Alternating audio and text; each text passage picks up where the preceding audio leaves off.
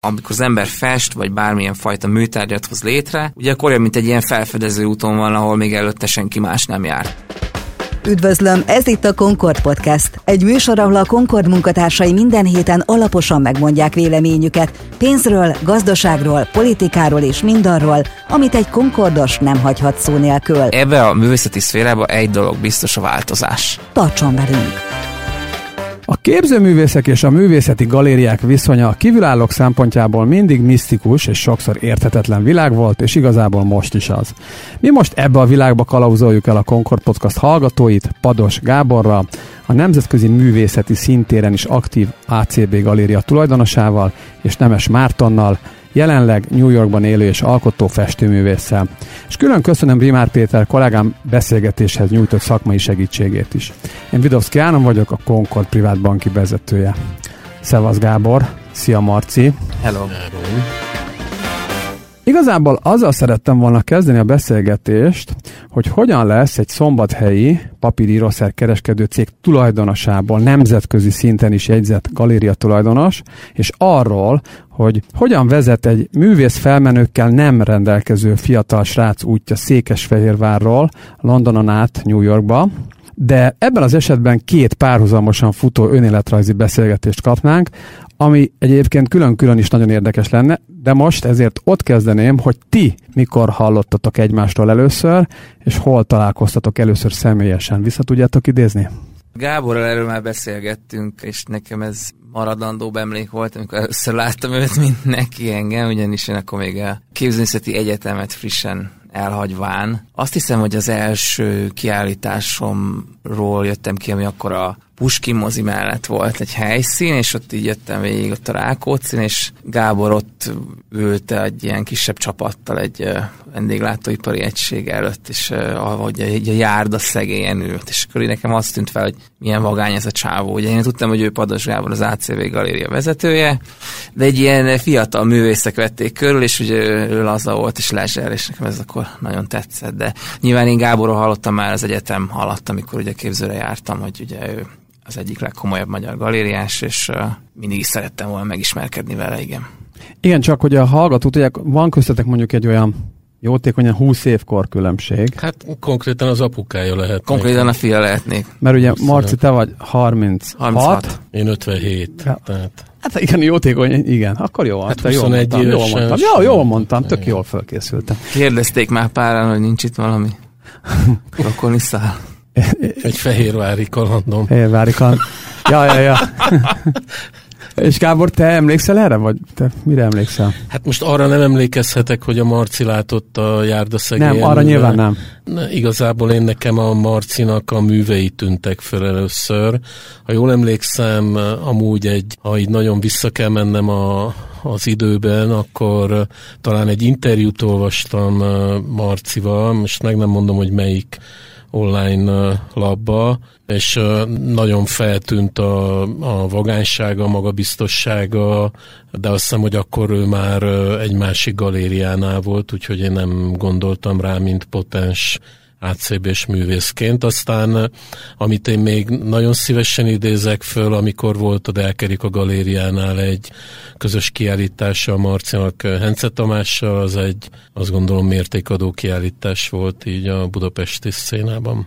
Most Gábor, hozzád fordulok, hogy ez az egész dolog, amiről itt beszélni fogunk, az, hogy a, hogy a galériák hogyan menedzselgetik a művészek útját. Ez nyilván a rendszerváltozás után alakult ki Magyarországon. De nézzünk meg egy kis történelmi visszatekintésben, hogy hogy nézett ki ez mondjuk régebben, mondjuk volt bármi ilyesmi a szocializmusban, vagy, vagy hogy nézett ki ez az elmúlt száz évben, vagy száz évvel ezelőtt. Uh-huh. Hogyan tudott egy akkori festőművész, vagy képzőművész befutni? Hát így a, a szocializmusban ugye nem volt lehetőség gazdasági társaságokat csinálni, inkább csak a szocializmus végén ugye ezek a GMK-k, meg egyéb olyan kis cégecskék, vagy cégkezdeményezések, amivel elkezdődött az egész magánszektor, ugye Magángalériák nem lehettek a szocializmusban. Nyilván voltak műtárgy értékesítések jobbára műtermekben történtek, ahogy a művészekhez elmentek gyűjtők, akik javarészt egyébként a felső középosztálybéli értelmiségből kerültek ki. Tehát a orvosok, jogászok, vagy adott esetben más értelmiségi szakmában dolgozó emberek. Tehát mivel nem is volt bizniszvilág, ahol ugye nagyobb pénzeket lehetett volna keresni, ezért a, ezekből az osztályokból kerültek ki ezek a gyűjtők.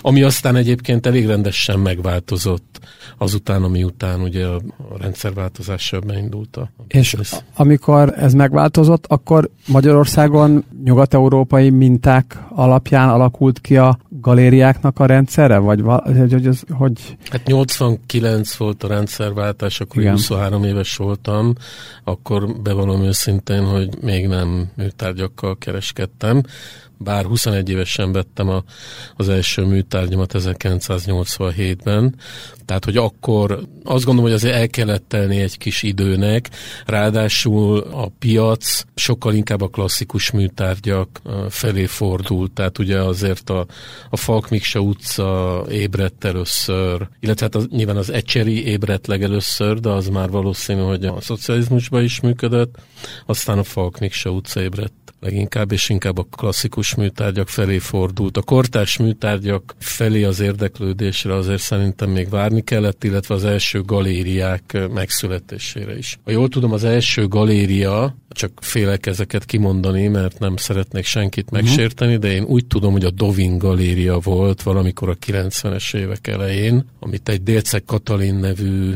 hölgy nyitott, aki azóta sajnos már nem él, és aztán szerintem utána nem sokkal nyírt a Várfog galéria, aztán talán a Vintage galéria és a, Deák Erika galéria, azt hiszem, hogy valahogy így volt a sorrend a, a rendszerváltás utáni piacon. És akkor még miatt jobban belemélyedünk a szakmai részletekbe, akkor ugye ez úgy néz ki, hogy ha valaki kortás galériát nyit, indít, mert van valamiféle belső indítatása, hogy őt ez érdekli, gondolom ez, mindenkinél ez elég fontos, akkor igazándiból, ha jól gondolom, megnézi, hogy kik azok a fiatal, gondolom, fiatal művészek, akik, akik érdekesek lehetnek számára, és azokkal tulajdonképpen leszerződik, hogy ő dolgozzon be neki, vagy hogy ő egyengesse az útját. Tehát ez olyan, mint egy, mint egy menedzser szerződést, mondjuk a sportvilágban? Hát valami ilyesmi, de ugye amikor mi nyitottuk az ACB-t 2003-ban, akkor azért sok olyan kérdést kaptam, hogy meg vagyok-e őrülve, hogy ilyen üzletet nyitok, vagy ilyen válkozásba kezdek, még olyanoktól is, akik adott esetben klasszikus műtárgyakkal kereskedtek, tehát azért ez egy nagyon vérzivataros időszak volt ez a 2000-es évek eleje, egészen hosszú ideig. Tehát azért, hogy most ha valaki most akar indítani egy kereskedelmi galériát, akkor azért van már egyfajta recept, ami alapján el lehet indulni, és hát persze megpróbálhat egészen friss, fiatal művészekkel elindulni, illetve hát megpróbálhat olyan művészeket is bevonni a portfóliójába, akinek már van valamiféle neve. És nézzük meg Marcia te szemszögedből. Nyilván ez nem egy önéletrajzi beszélgetés, de Persze. azért mégis csak nézzük meg, és akkor átad neked a szót, tehát, hogy Székesfelváron születtél. Igen. És igazából azt tudom, hogy te otthon teleppingáltad a szobádat, meg graffitiztél, és aztán jelentkeztél a Képzőművészet Egyetemre, de átadom a szót, és hogy akkor odáig jussunk el, hogy a te szemszögedből hogy néz ki, amikor azt mondod, hogy te egy galériához szeretnél valahogy becsatlakozni. Amikor ugye én eldöntöttem 18 évesen, hogy én ezt a mű, művészet lesz végül az, ami, ami nekem a, a, a minden.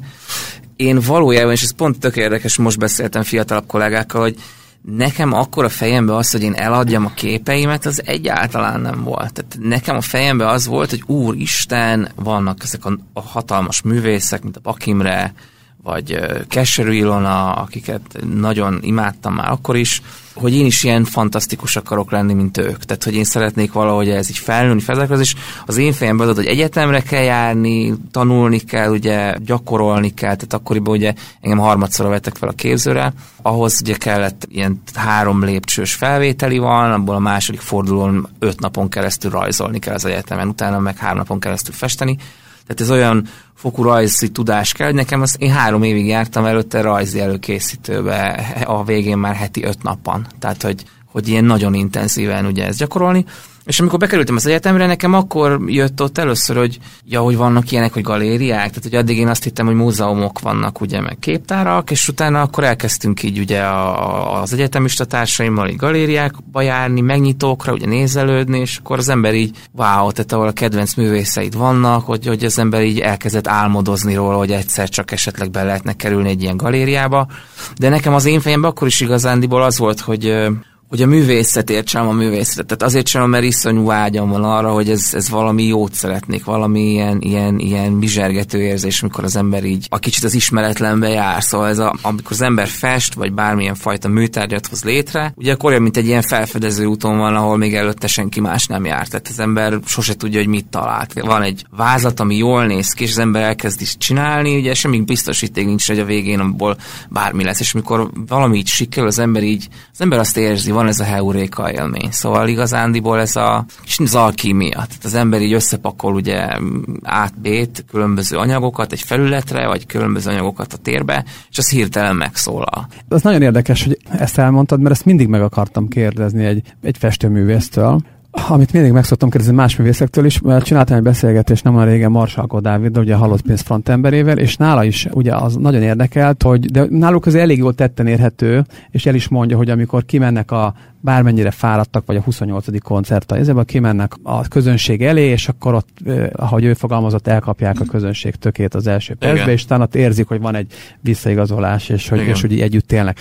De hogy ugyanez egy festőművésztel, akkor ez, ez, ez hogy valósul meg, ez, amit te mondtál, az a heuréka érzés, hogy te ránézel a képre, és azt mondod, hogy ez oké, okay, vagy, vagy neked is kell a visszajelzés, hogy valaki azt megvegye, vagy a galériában azt mondják, hogy ez sok embernek tetszik, és ez, ez a Gábor elmeséli, tehát ez, ez, ez hogy néz ki Tehát, hogy ez úgy néz ki, hogy nem. amíg az ember nyilván mondjuk, amíg egyetemre jártam, addig az ember ugye vagy ott vannak az egyetemista társai, de nagyon sokszor az ember egyedül van egy műteremben, tehát amikor az ember megfest egy festmény, maradjunk a festészetnél, és van az az érzés, hogy úristen, ez sikerült. Azt az ember azt tudja, az, mint amikor a szerelmes vagy, ezt nem lehet összetéveszteni. Amikor valami működik, az működik, és azt az élményt először te éled át, és tudod, hogy jó lett és az, az, az onnantól kezdve nyilván, ha valaki megkritizálja, vagy, vagy utána nem tudom, ez esetleg kiderül, hogy ezt már más is csinált ilyet, tehát ezt el lehet veszíteni, ezt a stenkélményt, de ez ott létrejön először ez egy személyes élmény. És amikor az ember ugye kiállítást csinál, tehát az ember mondjuk két esetben megmutatja másoknak, és jönnek a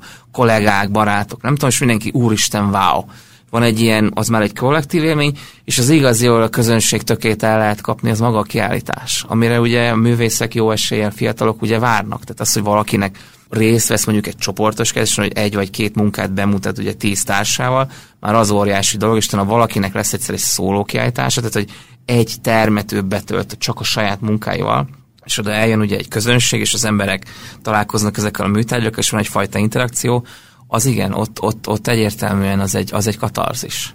Feltéve akkor ugye a közönségnek ez, ez tetszik. Most egyébként egy picit megzavartalak, mert pont egy gondolatívben voltál, amikor ugye abba az irányba tartottunk, hogy Igen. hogy, hogy találkozol, hogy a találkoztál a galériával. Igen. De azt gondoltam, hogy ezt, ezt megkérdezem. Nem, ez tök jó, ez tök jó. És ugye itt jön be a galéria szerepe, tehát ez abszolút rímel a kérdés, mert ugye a galéria maga teret ad, ugye a kiállítás, tehát a galéria Ugye azon túl, hogy nyilván van egy kereskedelmi szempont, hogy ezek a műtárgyak mondjuk találkozzanak ugye gyűjtőkkel, és ott mondjuk vásárlás történjen, a galéria elsősorban ugye egy kiállítást csinál, aminek abszolút van non-profit értéke is, mert ugye nagyon sok ember megnézi egy galériába ezt a kiállítást, aki nem vásárol vagy eljönnek újságírók, tehát hogy alapvetően egy kereskedelmi galéria igazából nem szed soha belépőjegyet, tehát a bárki az utcáról betérhet, egy kereskedelmi galéria, ezt ugye sokan nem tudják, tehát az emberek sétálnak, kereskedelmi galériába bárki bemehet az utcáról, és teljesen ingyen és bérmentve őt megnézheti azt a kiállítást. Tehát, hogy egyfelől a galéria az ugye közel hozza a művét, tehát hogy platformot ad a művészetnek azáltal, hogy bárki találkozhasson vele, és nyilván egy, egy, egy második szempont pedig az, hogy a galériához tartó gyűjtő vagy klienskör ugye vásárolja. Tehát a galériának az feladata, hogy a gyűjtői, akik ugye a kliensei, őket, hogy folyamatosan a gyűjteményüket bővítse olyan műtárgyak, olyan művészek műtárgyaival, akik, tehát hogy felfedezzen új művészeket, vagy ha már valakit felfedeztek, akkor komolyan szinten felépítse azt a művészt. Tehát a galéria egy értéknövelő szerepet visz, ami miatt ugye gyűjtők elszegődnek sokszor, tehát hogy vannak olyan gyűjtők, amik csak specifikusan egy galériától szeretnek vásárolni. Vannak ki ugye többféle helyről, de hogy alapvetően a klientúra, ugye, az, ez már innentől a galéria szerepe. De a művész szempontjából akkor ez úgy jelenik meg, most a te szempontodban Marci, hogy akkor te, amikor így kezdtél előre haladni, és Igen. azt érezted, hogy jó dolgokat adsz ki a kezed közül, akkor nézegetted azt, hogy kivel lehetne kollaborálni. Lényegében ez a, ez a galériához való elszerző, ez egy kollaborálás, ami gondolom mind a két félnek jó, és akkor te elkezdted nézegetni azt, hogy kivel lehetne együtt dolgozni. Igen. És itt az a kérdés, hogy egyrészt piacra visz téged a galerista, Igen. Meg, meg valamiben utat is mutat, vagy fejleszt, vagy az ettől teljesen különböző a kettő? Hát Tehát... ugye itt az is van, hogy igen, minden, de közben ugye az én szempontom, amikor én eh, ugye itt ábrándoztam, én azt néztem, hogy azok a művészek, akik számomra ilyen nagy példaképek, vagy példaértékűek, azok melyik galériánál vannak. Tehát, hogy én ugye akkor nem ismertem még 20 évesen egyetemistaként regnáló, befutott képzőművészeket, akik ugye ott tömörültek ezekben a galériákon, a megnyitókon, ugye meg ott magában a galéria térben, ugye ezeket az emberekkel lehetett találkozni. Tehát, hogy nekem elsősorban az volt a szempont, hogy úristen, én szeretnék egy nevezőre kerülni ezekkel az emberekkel, akiket példaképként tisztelek. Nyilván a legtöbb galériának van valamilyen fajta profilja, tehát hogy a művészeten belül ugye nagyon sokféle műtárgy van, nagyon sokféle van, nem tudom, van absztrakt, figuratív festészet, koncept, ugye van, ami nem tudom, előremutató van, ami inkább egy kicsit klasszikusabb, és, és ugye most mondjuk alapvetően ez, ez tud, hogy ugye több rétegű is, tehát tud, hogy egy galériánál ez árnyalódik, de mondjuk amikor én a képzőszeti egyetemre jártam, akkor nekem ugye a Bakimre volt nagy példaképem, Szűcs Attila, Pintér Gábor, és ugye ők a Deák a Galénál voltak ugye akkoriban, és én, én oda akartam nagyon tartozni. És ugye emellett nyilván, amikor egy művész ugye bekerül egy galériához, akkor igen, tehát akkor egyrészt ugye kap kiállítási lehetőséget, az már önmagában egy, egy nagy előrelépés. Nyilván a galéria elviszi nemzetközi vásárokra, tehát galériák ugye járnak ilyen expószerű eseményekre, ami a világ több országában van, ugye nagyon sok minden kontinensen, tehát ez globálisan lehet ugye ezt vinni, és ugye ezeken a vásárokon a nem magyarországi, tehát mit tudom én, egy, egy londoni ártferen, a londoni, illetve a Londonban repülő nemzetközi gyűjtői szférát tudja ez a galéria megszólítani, hogy ez egy művész munkája. Tehát ez egy óriási dolog. Emellett ugye a galéria nyilván publikál, tehát hogy, hogy katalógust, illetve nyomtat adott esetben, vagy, vagy ugye újságírókkal tárgyal, tehát hogy, tehát, hogy a galériákban ugye nagyfokú szakmai mozgás van, jönnek művészettörténészek, kurátorok, múzeumi igazgatók, akiknek szintén a galéria be. Tehát a galéria az lényegében pályára állítja művészt. Na, itt van az a pont, ahol azért hiába nem önéletrajzi az adás, de azért Gábor mégiscsak megkérdezlek téged, hogy Mondd el, légy szíves, hogy a, az ACB galériával neked az indulás óta ezek a lépések, ezek a szint emelkedések hogyan mentek végbe, egész mondjuk odáig, hogy te is nemzetközi szinten ismert lettél. Egy kicsit hadd egészítsem ki előtt okay. a, az előbbi egyébként nagyon értékes gondolatokat, amiket Marci mondott. Tehát a galéria és a művész elnevezés azért egy annyira tág fogalom, hogy azért ebben nagyon el lehet tévedni. Tehát ugye, hogy autó a Trabant és a Mercedes is, a művészek és a galériák között is vannak ilyen kategóriák, ráadásul senki nem tiltja meg, hogyha valaki magát művésznek nevezi, még hogyha nem is az, illetve galériaként is simán apostrofálhatja magát valaki, miközben egyáltalán nem végez galériás tevékenységet. Szóval azért egy, egy igazán jó galériának a a működési köre az nagyon sokrétű. Egy, igazából egy, egy galeristának, egy, egy igazán jó galeristának gyakorlatilag számtalan szakmába kell viszonylag legalább egy közepes teljesítményt nyújtania. Ez egy alap, ráadásul egy galéria, egyfajta védőburok is egy művész körül, mert hogy a laikusok azt gondolják, hogy, hát, hogy, hogy a galéria az gyakorlatilag fal, szög és kalapács, fölakasztják a műveket, jön a gyűjtő, megveszi a műveket, és lehúzza az 50 át Na most azért... Ez nemzetközi standard, ugye? Az 50% az nemzetközi standard, és egyébként ez nagyon sokak számára nagyon sok soknak tűnt, de gyakorlatilag 50% alatt szinte lehetetlen egyébként ezt a szakmát csinálni.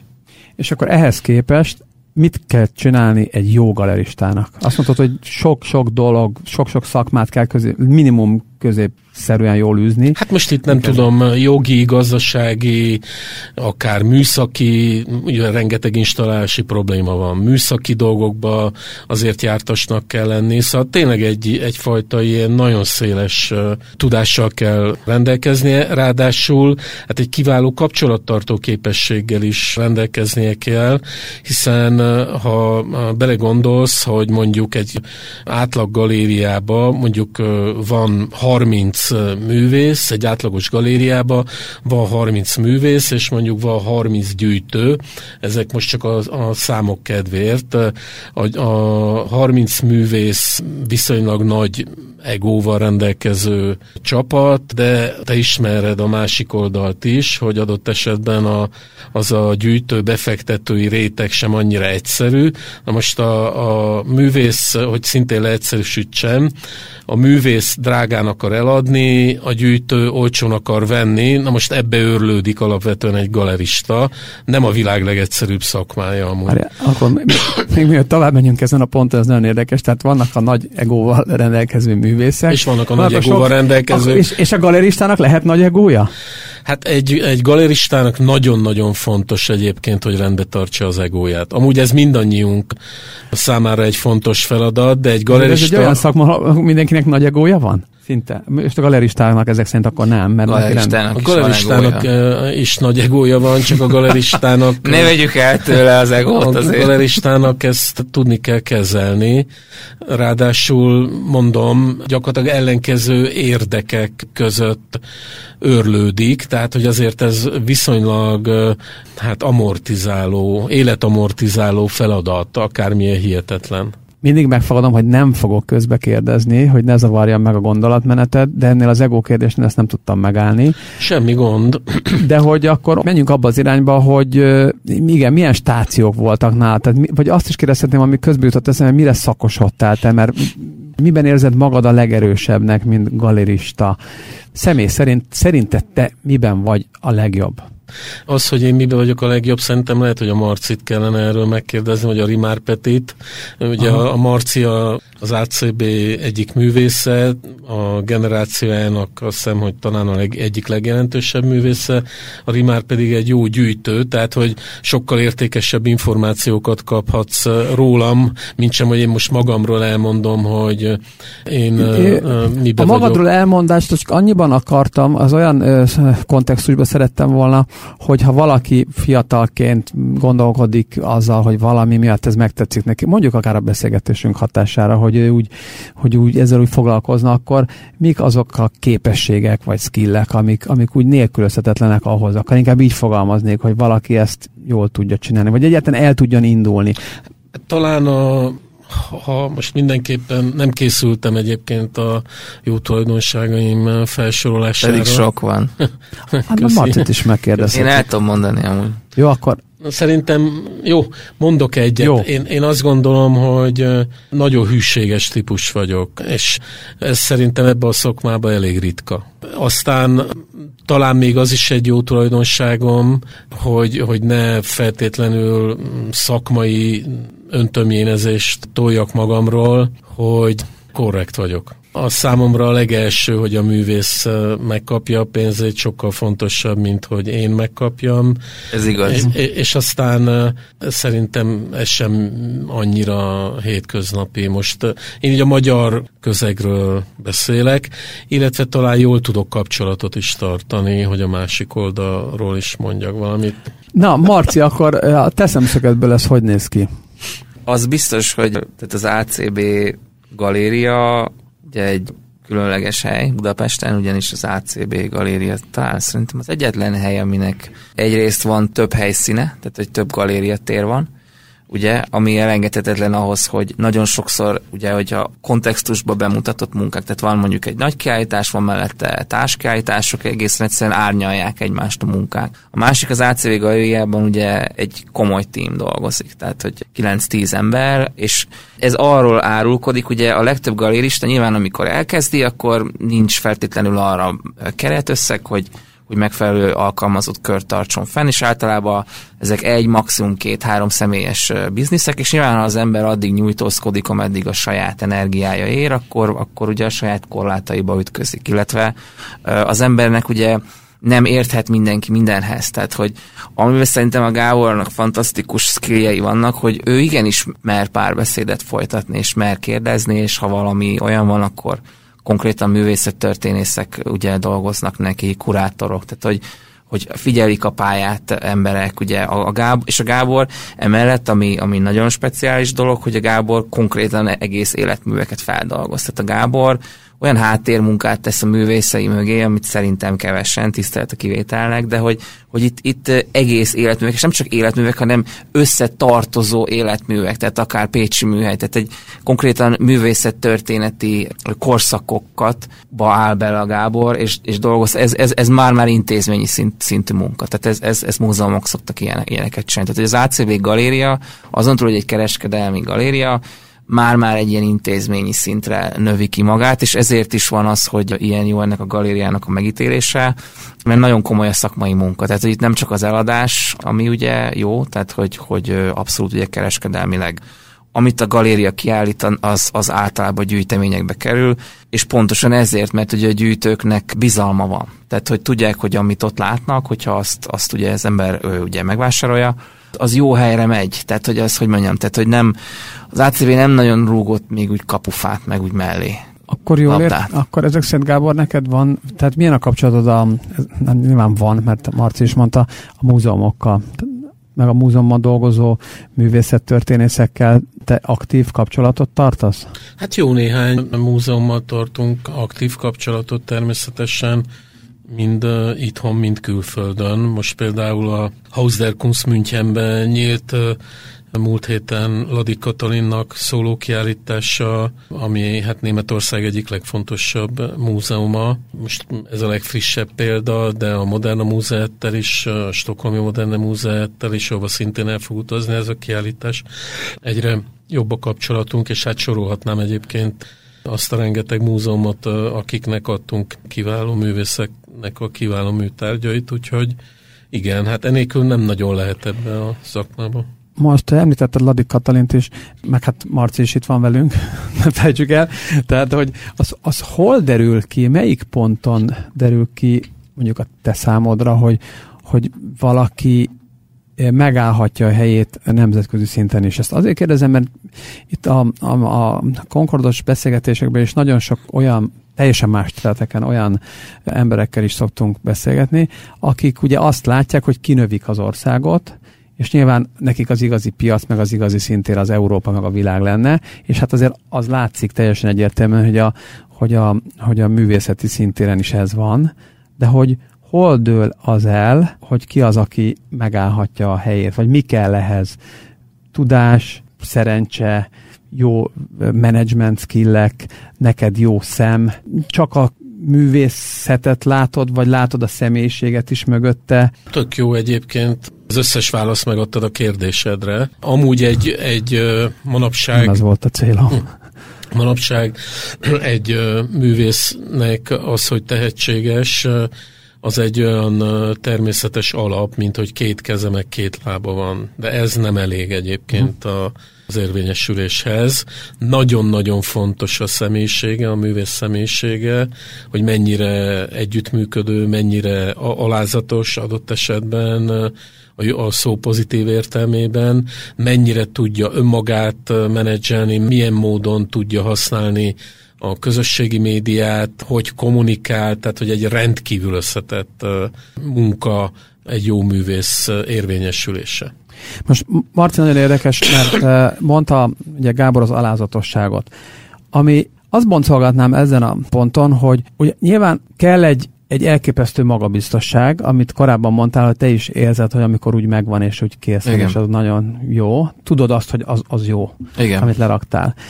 De a gondolom én a fejlődéshez folyamatosan kell az, az alázat, igen. De ugye Gábor korábban azt is mondta, hogy a művészek viszik magukkal, vagy hozzák magukkal az egót is, és valahogy ez a három dolog azért valahogy kiüti egy, ne, szóval nem teljesen áll össze, mármint hogy az alázat meg a magabiztosság az igen, de hol jön az, amikor az ego jön be a képbe, ami, a, ami az én értelmezésemben az ego az az, ami, ami, ami, ami törik. Hát az ego az törik, és az ego mindig törik, és ha az ego törik, akkor az kétféle úthoz vezet, vagy az illető művész megharagszik a világra, az a rosszabbik verzió, mert nem akar, hogy összetörjön az egója, ezért féltve őrzi, és inkább elrejti. Vagy, vagy egy idő után ez rugalmassá válik. Egy idő után ugye az illető ember egészen egyszerűen hozzászokik ahhoz, hogy hogy nem, nem mindig ő lesz az első, nem mindig ő lesz a legjobb, hogy változnak a trendek, változik a világ gondolkodása. Ez, ezek gyakorlatilag ö, olyan emberek, akik a, a sarokba hevertek, hirtelen a csúcsra jutnak, illetve olyan emberek, akik eddig a csúcson voltak, azok hirtelen egy picit beárnyékolódnak.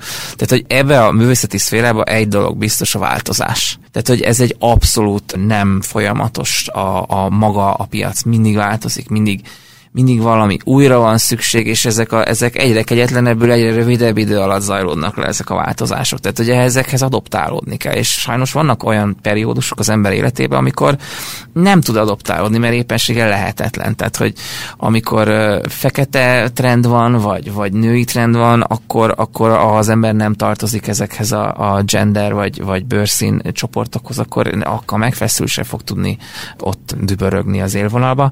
Ilyenkor egy picit hozzá kell szokni, hogy vissza kell venni. Ilyenkor lehet gondolkodni, lehet fejtett, hogy sokféleképpen lehet ezt használni, de, de igen, egy jó művésznek szerintem az egója egy idő után valahogy flexibilissé válik. Most előre szaladtunk az időben, de nem baj. Ugye te most New Yorkban élsz és ott alkotsz, ami, hát gondolom én, de aztán erősíts vagy cáfolj, azért ez egy, ez egy óriási mély víz. Ez a legmélyebb víz a világon, igen. És hát itt azért behoztad ezt a kérdést. Ott New Yorkban hogyan lehet most érvényesülni, gondolom minimum több ezer festőművész próbálkozik ott, és hogy lehet most ott érvényesülni fehér, európai, kaukázusi férfiként? Nehezen hogy, hogy mondjam, tehát hogy nem, nem kapkodnak két kézzel az ilyen típusú produktumért ebben a pillanatban, de hát én azt gondolom, hogy minden változik, mert hogy ez a narratíva eddig nem volt ennyire erős, már mint hogy a minden, ami ez nem, ugye az most igen. Ezért, mivel az ember ugye idő után hozzászokik ahhoz, hogy tényleg ezek, ezek inganak föl le, ilyenkor azt gondolom, hogy ki kell tartani, tehát hogy van ez az örök szabály, hogy sose ad fel, csinálni kell, és idő után az ember megtalál, tehát érvényre jut a, a teljesítmény. De az biztos, hogy, mondjuk ezek alkati kérdések, hogy vannak olyan művészek, akik szeretnek elvonulva alkotni, szeretnek csendben és magányban alkotni, azoknak ilyenkor ez kapóra jön. De nyilván vannak olyan művészek, én mondjuk azt hiszem, hogy inkább ehhez tartozom, engem nagyon inspirál az, hogyha van, van figyelem, tehát ha van van adrenalin, akkor mm, jobb lesz a teljesítmény, de nyilván lehet, hogy ez majd a korral is változik. Én kiköltöztem Yorkba tavaly májusban, van most is még nyitva van egy szólókiállításom egy galériában, és tárgyalok jelenleg több galériával kiállításról, illetve artfelekre pályázunk az ACB galériával, tehát hogy ezt nyomni kell. De alapvetően azt gondolom, hogy ha most nem lenne ilyen narratíva sem, tehát New York az nem az a hely, ahol az ember fél év alatt befut, vagy egy év alatt. Igen, e, azt, azt mind a kérdezem, hogy azt nagyjából azért el tudjuk képzelni teljesen laikusként is, hogy mi a különbség mondjuk Budapest és London közt, ahol korábban éltél. Igen. De mi a lényegi különbség London és New York közt? Ez az egyik. És a másik kérdésem az kifejezetten Gábor hozzád szól, hogy te nem akartad lebeszélni Marcit arról, hogy New Yorkba menjen? Hogy, vagy még próbálja magát Londonban építeni? Hát egy jó galerista egyébként nem akar sem rábeszélni, sem lebeszélni egy művészt, mivel azzal megsérti a szuverenitását, és adott esetben annak következményei lehetnek a, a produktumra, a műtárgyak készítésére is. Tehát, hogy azért ez egy nagyon tojáshévékony világ egy művészre bármilyen nyomást gyakorolni. Nekem ebbe a, a sztoriba az a feladatom, illetve az ACV galériának, vagy egy jó galériának, hogy amennyire csak lehet támogassam, vagy támogassuk, inkább beszéljünk többes uh-huh. számba, mert a Marci volt annyira kedves, és amikor a dicsérő szavakat mondta, akkor mindig a Gábor nevet használta, de azért az ACB egy 13 fős tím, ami nélkül én hát maximum egy fogatlan oroszlán amiben, jó persze, hogyha ha egy művész adott esetben egy teljesen lehetetlen őrültséget akarna megvalósítani, akkor azt valahogy finoman érdemes jelezni. Tehát azt mondta volna, hogy Mozambikba megy inspirálódni, akkor lehet, hogy arról lebeszéltétek volna mondjuk. Na, arról aztán végképp nem beszéltem volna, nem, mert ja. az nagyot segítene a, ja, az előbb említett fehér férfi problémán. Mi a különbség? Ez volt a nyitó hogy kérdésem, igen, hogy mi a London, London és New York közt mi a különbség? Hát erről inkább egy londoni galérista ismerősömet idézném, hogy London New Yorkhoz vagy Ázsiához képest szinte ugyanolyan szemétdomnak látszik egyébként, mint mondjuk Kelet-Európa. Nem mondod. De, de. Ázsiához képest is? Abszolút. Hm. A képzőművészeti piac Ezt nem gondoltam volna. Szerintem 80%-a az Amerikába és Ázsiába zajlik. Tehát a, a londoni galeristák nagy része Ázsiába és Amerikába ad el. Ezen nagyon meglepődtem. Azt hittem, hogy London az ilyen nemzetközi szinten is ilyen hát Budapesthez képest hát, mindenképpen. Buda, Buda, de, de egy londoni galériásnak hidd el, hogy a, a forgalmának a jelentős része az nem Londonba zajlik. E- Ebben egy kivétel van talán Németország, mert hogy a németek nagyon ragaszkodnak a saját művészeikhez, tehát ott, ott szerintem legalább 50 vagy annál magasabb százalék a, a német galériáknak a német művészek értékesítése, de egy uh, londoni galéria, hát nekem ezt londoni galériások mond. Világos. És Gábor, akkor hogy néz ki a te nemzetközi jelenléted, terjeszkedésed? Egyáltalán hogy kell ezt elképzelni? Hát ennek a legfontosabb, már a piaci szempontból, üzleti szempontból a legfontosabb része a nemzetközi vásárokon való jelenlét. És hát az ACB a legjelentősebb nemzetközi vásárokon állít ki, és vesz részt. Ez csak azért fontos megemlítenem, mert ezekre a vásárokra nem olyan egyszerű bejutni. Ezt mesed el szíves részletesen, hogy kell elképzelni egy nemzetközi vásár, de tényleg az alapokról hány napos, hogy néz ki, hogy néz ki egy kiállító, mi történik ott, kik jönnek be, fizetnek, nem fizetnek, milyen dílek köttetnek. Szerintem ez egy olyan világ, amit nagyon sokan uh, nem hát ismernek. Gyakorlatilag uh, ezek a top vásárokat uh, érdemes is talán felsorolni. Ugye mindenek csúcsa az Art Basel, annak is a bázeli központi vására, mert ugye van még ezen kívül most már három filiáléja az Art Baselnek, egy Hongkongba, egy Miami-ba, aztán ugye Európában még nagyon fontos a Freeze, ugye a fiak is, a párizsi fiak is egy nagyon fontos vásár volt, de pont a Basel az ezt a pozícióra nagyon ráment. Úgyhogy Európában talán ezek a legfontosabb vásárok, és aztán hát a tengeren túlon pedig talán a, a, az Armory Show a New Yorkban, és aztán rengeteg ázsiai vásár van, egyre több nagy vásár nyit ázsiai filiálékat, mert hogy az ázsiai piac nagyon dinamikusan fejlődik. Akkor Tehát... maradjunk az Art Baselnél, Baselbe. Az a, azt mondtad, az a legfontosabb Európában. Igen. Ez hogy néz ki? Hát először is 13 jelentkezést adott be az ACB az elmúlt 13 évben, és most vettek föl bennünket először, tehát azt hiszem, hogy ez mindent jellemez, hogy mennyire kitartónak kell lenni ahhoz, hogy mondjuk e- egy ilyen vásárra be tudja jutni valaki. Egy nagyon szigorú zsűri dönti el, hogy melyik galéria juthat be, és ez a zsűri általában egyébként galeristákból és nagyon menő művészeti piaci szereplőkből áll össze. Bonyolult dolog egyébként, hogy hogyan uh, zsűriznek egy-egy galériát, de ha jól tudom, akkor a, az Art Basel idén azt hiszem, hogy 11 új galériát vettek föl, ezt úgy érst, hogy azt hiszem, hogy 280 kiállító van, és a, az új galériák száma ehhez képest, nem tudom, hogy ez ilyen 5% vagy 6%-os, tehát, hogy nagyon-nagyon, ha oda valaki bekerül, akkor nagyon igyekeznie kell, hogy ott maradjon, és nagyon kicsi az esélye, hogyha valaki kikerül onnan, hogy, hogy egyáltalán valahol visszakerül. Tehát ez egy nagyon kemény világ, ráadásul irgalmatlan drága, tehát... Ezt el lehet mondani, hogy mennyibe kerül?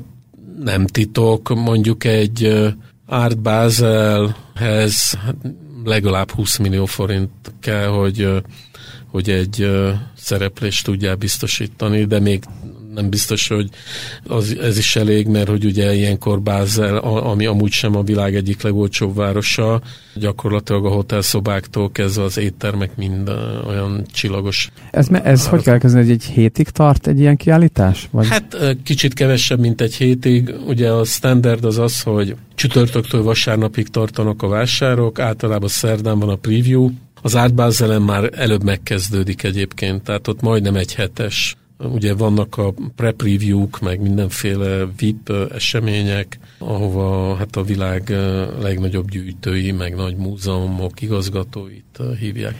És hány emberrel utaztok ti ki? Hány emberrel vagytok jelen? Hát általában hárman négyen szoktunk menni. Ott most például az Ártbázelen nem csak egy kiállítónk lesz, hanem egy, van egy Unlimited nevű szekció, ahol pedig egy fiatal művésszel vettek föl bennünket, tehát gyakorlatilag kvázi két helyszínen is helyet kell állnunk, tehát hogy ez lehet, hogy most itt egy nagyobb létszámot fog igényelni. És akkor előtte megtervezgetitek, hogy kinek a képeit viszitek ki, vagy ez hogy néz ki? Hát a jelentkezés eleve úgy zajlik, hogy egy konkrét standtervet kell leadni, amin, hogyha változtatsz, akkor azt engedélyeztetni kell. Azért újra össze kell ülni a zsűrinek, szóval nagyon nem szeretik. Ez hogyha... előre megvan pontosan, hogy mit fogsz kivinni.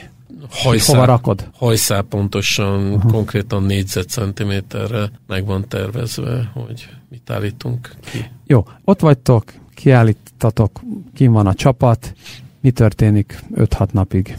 Hát özöllenek az emberek, mondjuk egy ilyen vásáron akár százezres látogatószám is lehetséges. Minél komolyabb egy vásár, minél nagyobb nevű, minél jelentősebb, annál inkább koncentrálódik oda a világ szakmai elitje.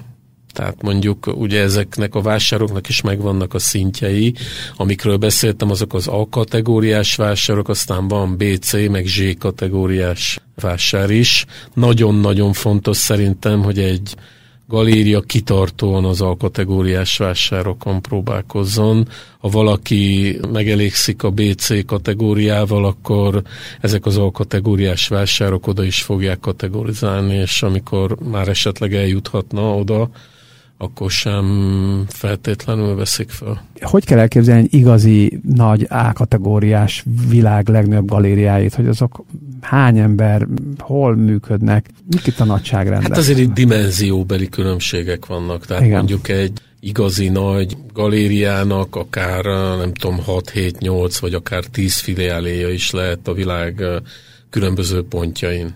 Tehát, hogy tudom, egy White Cube-nak, vagy egy Gegózsennek, egy Szörnernek, biztos, hogy van 6-8-10 a világ különböző városaiba filiáléja. Tehát, hogy az egy egész másik dimenzió. Óriási kiállítóterekkel, éppen most Berlinbe voltam a hétvégén, és néhány jó nevű galériába elmentünk, hát valahová még fejlődnünk. Mi szólt a közönség Marci képeihez? Már a legutolsó átszebés kiállításán? Igen, igen. Hát egyrészt ugye ilyenkor egy kereskedelmi galeristának az első, amit el szeretne mondani, hogy sold out, a Marci rannak a műveire egyébként sorban állás van, tehát hogy nem is olyan egyszerű már Nemes Márton művekhez hozzájutni, és nem is csak Magyarországon, hanem hogyha jól tudom, akkor Hongkongban is van már egy ilyen várólista, és azt gondolom, hogy szakmailag is egy nagyon nagy siker volt a Marci kiállítása, úgyhogy Hát szerintem jól indult a, a kapcsolatunk, ami egyébként azt hiszem, hogy még csak másfél éves múltra tekint vissza, és hát reméljük, hogy a jövő is hasonlóképpen fog. És ez alapján érzed, Marci, hogy mi a, az irány? Megvan a fejedben? Mármint milyen szempontból? Hát művészeti koncepció szempontjából, meg üzleti szempontból. Mert a kettőt azért érdemes, nem tudom mennyire érdemes külön vizsgálni, vagy egybe. Szerintem érdemes. Hát nyilván az embernek van egy szakmai érdeklődése, ahol ugye ami alapján gondolkodik, és igen, men, mennek tovább a gondolatmenetek. Meg hát piacilag nyilván, most nekem ugye van az ACB, ami egy nagyon erős galéria itt Európában, nyilván van egy hongkongi galéria, aki képvisel Ázsiában, és nagyon jól csinálják, amit csinálnak, és most nekem ugye nyilván kell egy, egy megfelelő amerikai galéria, tehát hogy én most ezt az amerikai lábat ezt keresem, ezért is mentem New Yorkba, és igen, tehát a, a, a vízió az ez lenne, hogy, hogy találni egy jó amerikai galériát. Ugye volt nekem londoni képviseletem is több, én, én azt, azt, azt le kellett építenem, azt a londoni szállat, mert azt nem, nem tudtam már ellátni művekkel, tehát hogy egészen egyszerűen sokkal nagyobb volt a piac az Ázsiában, meg hát most is meg itt magyarországi fókuszban. Úgyhogy igen, szakmailag, meg, meg persze, tehát hogy ez egy állandó útonlevés, ez egy ilyen felfedő, mint egy safari, tehát hogy és, mindent kipróbál és csinál. és ha, ha csak az alkotást nézzük, akkor, akkor mennyire fontos számodra az a közeg, hogy mármint konkrétan a fizikai közeg, hogy hol alkotsz. Tehát mondjuk most ez esetben New York az egy inspiráló közeg? Más, igen. Igen, igen, igen. Teljesen más. Más az érzet, nem tudom, hogy ez Szerintem az ember érzi, hogyha valamilyen földrajzi lokáción van, van egyfajta ilyen rezgés. Szerintem van egy, van egy tempója minden városnak, van egy, van egy hangulata szerintem, a, amit a benne élő emberek, ahogy így feltöltik ezt egyfajta ilyen életerővel, és nyilván, hát nyilván a, a, a budapesti az egy, az egy, az egy nyugodtabb, az egy, az egy nyilván van egy csomó alkalmas, mint akár ugye negatív töltet is, amire az emberek nagyon érzékenyek, ugye nem tudom, politika, meg stb. De hogy, de hogy, hogy, hogy az, a, az a társadalmi réteg vagy szféra, ahol én vagyok, az én, én, én, én ugye most ilyen rövidebb időket vagyok Magyarországon, most ugye hosszabbakat inkább New Yorkba, én csak a szépet látom. De én az évek Magyarországra, hogy a, a jó, a jó, jó dolgokat érezzem a, a tényleg az embereknek a, a, a mélységét, tehát az a magyar emberek mondjuk sokkal érz, érzelmesebbek, nyitottabbak, mélyebbek, nyíltabbak, vagy mondjam, mint mondjuk az amerikaiak. Az amerikai embereknek is nagyon sok ugye érzelmük, és ugyanolyan emberek, mint mi, csak hogy ők máshogy, mások a prioritások, és egy picit itt ugye én így feltöltődöm, és akkor ez, ez nyilván feltölt másfajta inspirációval, ami ugye kell a munkához, és utána, amikor visszamegyek New Yorkba, ott pedig van ez az elképesztő pörgés, tehát van ez a, ez a hihetetlen szakmai kompetíció, ez a hihetetlen méretek, ugye Gábor is mondta, tehát hogy máshogy hat az emberre, hogyha, hogyha úgy gondolkodik, hogy hova pozícionálja magát. Tehát, hogy, tényleg amikor ilyen múzeum méretű galériák vannak, meg nem is tudom, elképesztő méretű múzeumok, meg az nyilván a tárgyak méretét is, meg a tárgyaknak a, az intenzitása, mint hogy műtárgyak, tehát mint az ember, amit lát. Tehát nyilván ez közvetlenül hatással van rád az, a, mit fogyasztasz, ugye kulturálisan, tehát hogy, hogy igen, azért más, más, más New Yorkba dolgozni, és más Magyarországon dolgozni, de mind a kettőnek megvan a maga előnye és hátránya is természetesen. Ezért váltogatom én ezt. Tehát nyilván akkor egy fiatal művész, nem fiatal, mindig fiatal művész mondok, fiatal, de egyébként bármilyen művész. művész. 36 vagyok, szerintem még fiatal. De egyébként általában akkor egy bármilyen korú művész nyilván a galériákon keresztül tud értékesíteni, és a másik eh, nagy eh, értékesítési csatorna az az aukciók. De az egy teljesen más világ, az aukciók az az aukciós házak. És az ő szerepük mi a te életedben, Marci? Ez az első kérdésem. És aztán meg Gábor, majd hozzád fordulok, hogy te hogy látsz az, az aukciós házak szerepét a művészeteken belül. De akkor kezdjük veled, Marci. Igen, hát a másodlagos piac, ahogy ezt mi hívjuk, ugye, tehát amikor valaki megvásárol egy műtárgyat egy galériában, akkor ugye az az elsődleges piac, akkor először kerül az a műtárgy valakihez, és amikor ezt az illető, aki ezt megvásárolta ezt a műtárgyat, úgy dönt, hogy ő ettől megválna, akkor ugye beadhatja másodlagos piacra, ugye aukcióra bocsáthatja, ahol ugye az egy, az egy teljesen szabad verseny, hogy ott ugye lehet egymással licitálni, és ezek a műtárgyak ugye vagy jó áron kellnek el, vagy, vagy alacsony áron, vagy olyan is, hogy nem kell el.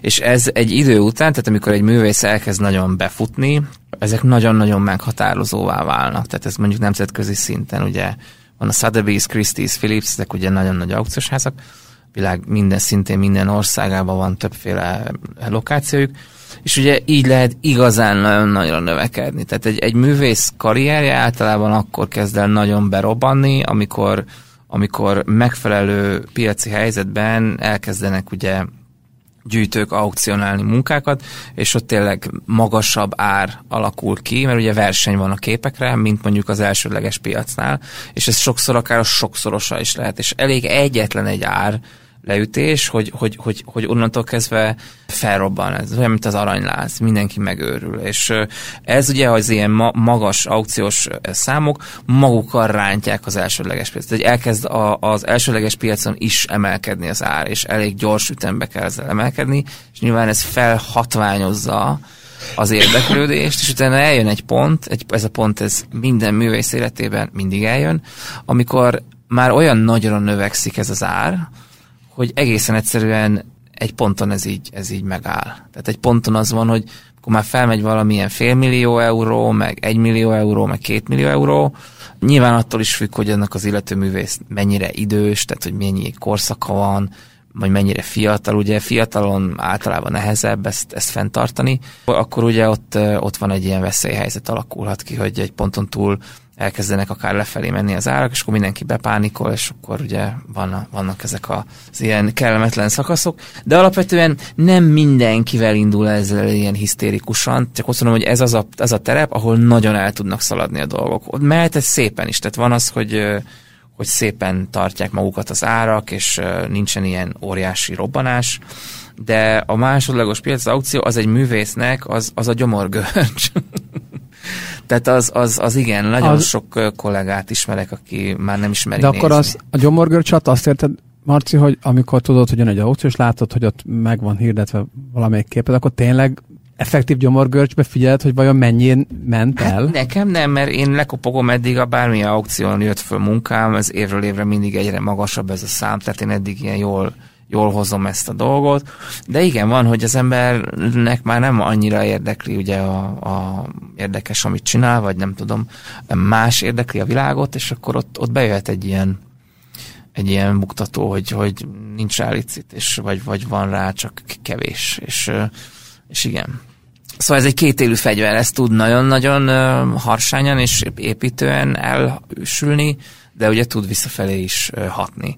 De ilyenkor jön az ugye, hogy, hogy a galériának ebbe is tud szerepelni. Nyilván egy galéria nem tud felvállalni felelősséget az összes művészért, hogy, hogy akkor ő oda beleáll, és nem engedi, hogy áron alul menjen el tárgy, de hogy, de hogy alapvetően ez, ez, ez, ez szokott működni. Gábor, most meg vagy szólítva, hogy a galerista mit tud csinálni az aukciós árképzéssel kapcsolatban, vagy bármivel kapcsolatban, mi az aukció, illetve a másodpiac. Hát először is, amit a Marci elmondott, ez mindig az. Annyival egészíteném ki, hogy ezért ez egy nagyon manipulálható és nagyon manipulatív világ is lehet. Tisztelet a kivételnek. Tehát azért itt számtalanszor fordult elő a múltban, a jelenben, és hát nyilván a jövőben is, hogy bizonyos művészeknek árakat csinálnak, és mondjuk azt a hype-ot, amiről a Marci beszélt, azt hiszem, hogy az aranylász kifejezés használta, ezt mesterségesen idézik elő. Azt gondolom, hogy a ti szakmátokban egyébként az ehhez hasonló... Az a BTK-s. Az, az büntetendő. büntetendő Na most azért mennek börtönbe az A képzőművészet szintjén ez egyáltalán nincs szabályozva. Úgyhogy itt azért, ha valaki nagyon akar, persze tény, hogy ahogy mondtam, a tehetség az alap, tehát hogy, hogy egy jó művésznek, egy jó trendet elkapó jó művét könnyen kiszámolható, hogy mondjuk mennyiért lehet megfuttatni mondjuk egy nagy aukciós háznál. Megvan egy százalék, beadsz egy művet, megvan, hogy nem tudom, 27 százalék plusz 4 plusz 2, meg nem tudom, tehát mondjuk van 30 százalék pénzed, hogy azt akarod, hogy mondjuk az a mű elkeljen ott 200 ezer euróért, akkor az neked az pontosan 64 ezer euróba fog kerülni, és aztán, hogyha neked van nem tudom, 30 ilyen művedettől a művésztől, akkor hát azok, akik ilyen eszközökkel élne, élnek, azok hát rendesen tudják manipulálni a piacot. Szóval, és a, a művészek egyébként adott esetben azért is rettegnek az aukciós megjelenésektől, mert ez a manipulációs lehetőséggel lehet élni is, meg hát természetesen visszaélni is lehet, amikor mondjuk annak, a, akinek, akinek addig fontos volt, hogy ezek a művek minél magasabb áron keljenek el, egyszer csak mondjuk nem lesz annyira fontos, vagy lesz egy másik művész, akinél ezt megcsinálja, és akkor az a művész, akivel eddig csinálta, annak mondjuk már nem csinálja, és akkor hát bizony óriási zuhanások következhetnek be. De oké, okay, értem, hogy lehet manipulálni, de tegyük föl, hogy mondjuk alapértelmezésben, ha mondjuk nincs ilyenféle manipuláció, amiről beszélsz, akkor azért ennek van egy, egy, egy, egy, egy fontos szerepe az egész ökoszisztémában, nem? Tehát az aukciós házaknak. Tehát, hogyha... Nagyon fontos az aukciók házak, az aukciók szerepe a kortárs, illetve az egész képzőművészeti rendszerben. Ez vitathatatlan. Tehát, hogy egyrészt, mint a ti világotokban a tőzsdének, Igen. természetesen itt is megvan ennek a feladata, meg, megvan ennek a aukciós világnak a feladata, a küldetése. Én, én ezt kereskedelmi magángalleristaként egyáltalán nem vitatom. Azt, hogy az esetek egy részében manipulálva van, ez viszont számomra nem tetsző dolog, aggasztó, adott esetben az én általam képviselt művészekkel is lehet ilyen játékokat játszani, és ez abszolút negatív hatása van hosszú távon, mert ugye ki lehet lőni valakit az űrbe, és mondjuk el lehet hitetni a piaca, hogy milyen hirtelen, nem tudom, 50-100 millió forintos áron kellnek bizonyos művészek művei, de aztán ez kipukkadhat, és akkor utána, mint nem tudom, nyálas lufi ragad rá erre a művészre, illetve az őt képviselő galériára. Ez egy nagyon kétélő Kicsit azt mondod, ha valaki túl gyorsan fut be aukciók által, az gyanús? Tehát ha nem organikusan fejlődik. Pont ez a baj, akár nem az, gyanús. Az, akár az ára, akár az, most beszéljünk pénzről, tehát akár a művének az ára is szép lassan, vagy hogy mondjam, organikusan növekszik, azt mondod, az a normál folyamat, és nem az, ha valaki hirtelen még két éve ismeretlen volt, és utána mondjuk magyar szinten meg 100 milliókért megy el. Tehát abban, abban, abban mindig azt kell nézni, hogy valami furcsaság van a háttérben? Nem.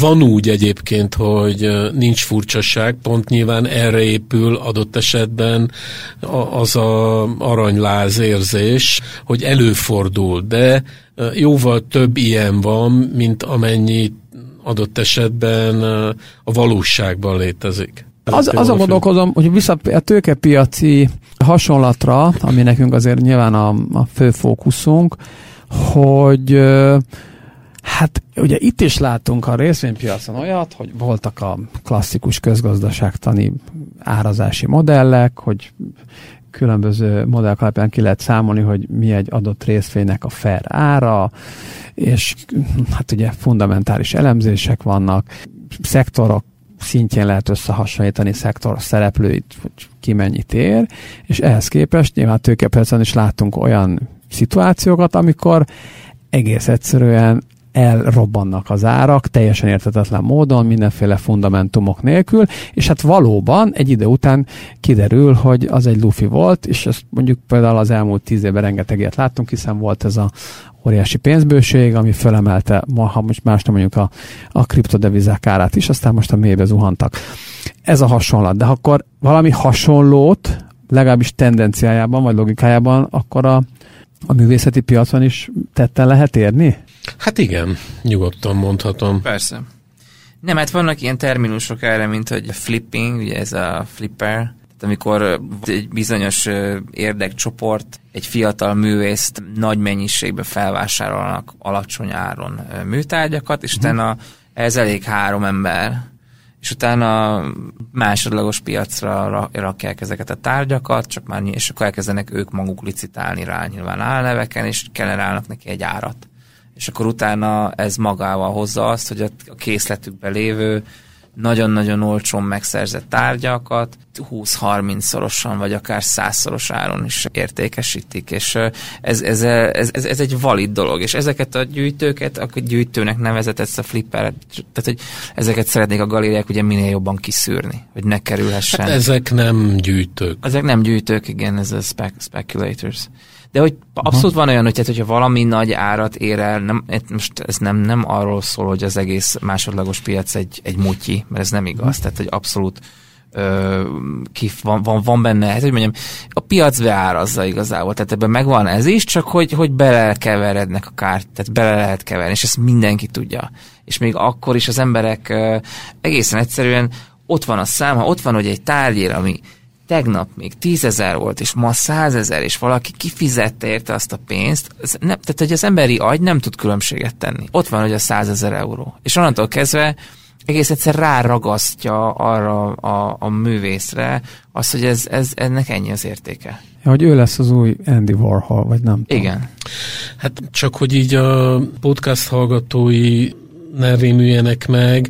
Ez ugyanolyan, és hogyha mondjuk befektetésként tekintünk kizárólag a képzőművészetre, mert a képzőművészetnek önmagában is van egy fantasztikus jelentősége, ez pedig az esztétikum, a mondani való, a művészet maga, tehát hogy azért, és aztán, hogyha valaki befektetésként is tekint rá, amit én egyébként alapvetően nagyon támogatok, és hiszek is benne, azért, mint minden más befektetésnél érdemes odafigyelni, hogy mit vesz az ember, és érdemes tanácsadókat meghallgatni, hogy ne vakon tapogatózzon. Ez olyan, mint egyébként, hát szerintem ti tudjátok nagyon jól, hogy hány ember játszik a tőzsdén úgy, hogy konkrétan játékfüggők és vagyonokat veszítenek el, mert azt gondolják magukról, hogy értenek hozzá. Hát a képzőművészethez is érteni kell, a képzőművészeti piacról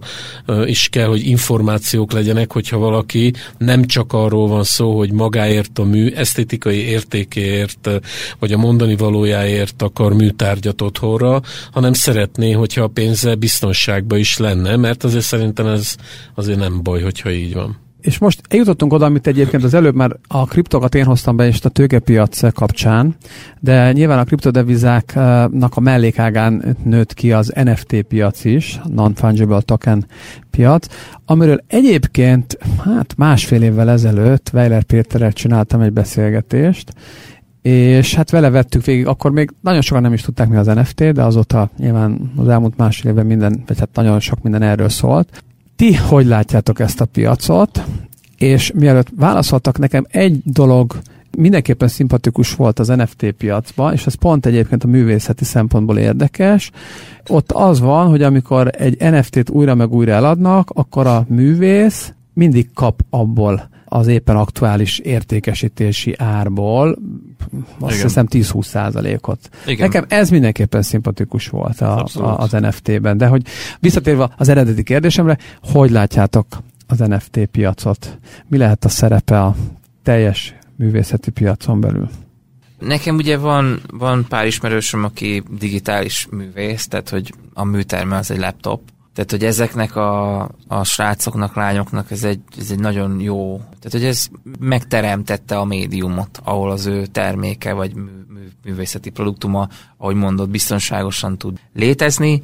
Nyilván ugye ez egy óriási fellángolás volt, és tehát ami, ami ebbe ugye nagyon érdekes, hogy ezek a, a kriptomilliárdos arcok, akik itt óriási szinten belevetették magukat ebbe a dologba, a legtöbbük 20 éven al- al- alatti azért ez nagyon hamar átfordult egy ilyen, ilyen geggé, vagy egy ilyen gif, tehát az egésznek lett egy ilyen, ilyen mémsége, és ugye New Yorkban volt több ilyen NFT buli, meg, meg több galériánál ö, láttam ilyen óriási rendezvényeket, ami e a kultúrkör köré rendeződött, és tényleg az átlag életkor az, az ilyen 20 éves elején. Tehát, hogy ez valahogy ugye így, így magával hozta azt, hogy azért ez egy hype, ez egy, ez egy trend, de közben én azt gondolom, hogy, és akkor is azt gondolom, és most azt gondolom, hogy ennek abszolút van művészetileg létjogosultsága, és rengeteg nagy galéria is beleállt ebbe, hogy akár edíciók szintjén ugye kiadnak NFT-ket, vagy, vagy hogy divízióként. Én is a mai napig kapok majdnem minden héten különböző embert üzeneteket Instagramon, hogy szeretnének tőlem NFT-t vásárolni. Én soha nem csináltam, mert nekem a művészetem az annyira materiális és annyira kéz taktilis dolgokkal függ össze, hogy én ezt valahogy nem tudtam soha összeegyeztetni, hogy nekem ez szakmailag adjon egyfajta kielégülést, de hogy, de hogy, hogy, hogy, ez egy valid dolog, csak ez is az, hogy, hogy, hogy itt is az, amiről beszéltünk az aukció kapcsán, hogy iszonyatosan gyorsan nőtt óriásira a hype. De nyilván azért volt, volt ez a rettenetes nagy mennyiségű rendelkezés álló kriptó, meg ugye ez a Covid végén az emberek örültek, hogy lehet valamit csinálni, hogy még eddig soha. Tehát, hogy ilyen, ez is azt gondolom, hogy egy ilyen túl nagy sebességgel nőtt túl nagyra ez a dolog, és uh, majd azt gondolom, hogy ez be fog állni. Nem gondolom, hogy ez eltűnik, meg ugye ez mai napig ez van. Tehát, hogy ez így, így, így megtalálja majd a saját helyét szerintem a, az artworkben, de van neki. Tehát, hogy abszolút ez egy valid dolognak tartom én. Gábor, bár rá, ránézek az arcodra, azt látom, hogy nem vagy egy nagy NFT-s. Hát én abszolút egyet tudok érteni a Marcival, tehát hogy persze ez is egy ilyen óriás buborékra fújódott föl egy pillanat alatt, és akkor nem tudom, fizettek, nem tudom én, 3-400 millió dollárt egy NFT-ért, persze kriptovalutába, ami lehet, Igen. hogy már 3000-et is alig ér, de nem akarok ennyire szkeptikus lenni, mert pont a Péterrel a Weiler Péterrel, meg a Kacsuk Péterrel volt egy ilyen hasonló podcast valahol, és pont a, a, előtte megbeszéltük a szerepeket, és akkor az én szerepem a, a szkepticizmus volt, és a végén eljutottam odáig, hogy, hogy a, a Kacsuk Péter barátom azt mondta, hogyha, hogyha most az internet jönne, akkor én abba is kételkednék, szóval nem egészen vagyok ennyire hitetlen ezzel az egész NFT-vel kapcsolatban de nem is hiszem, hogy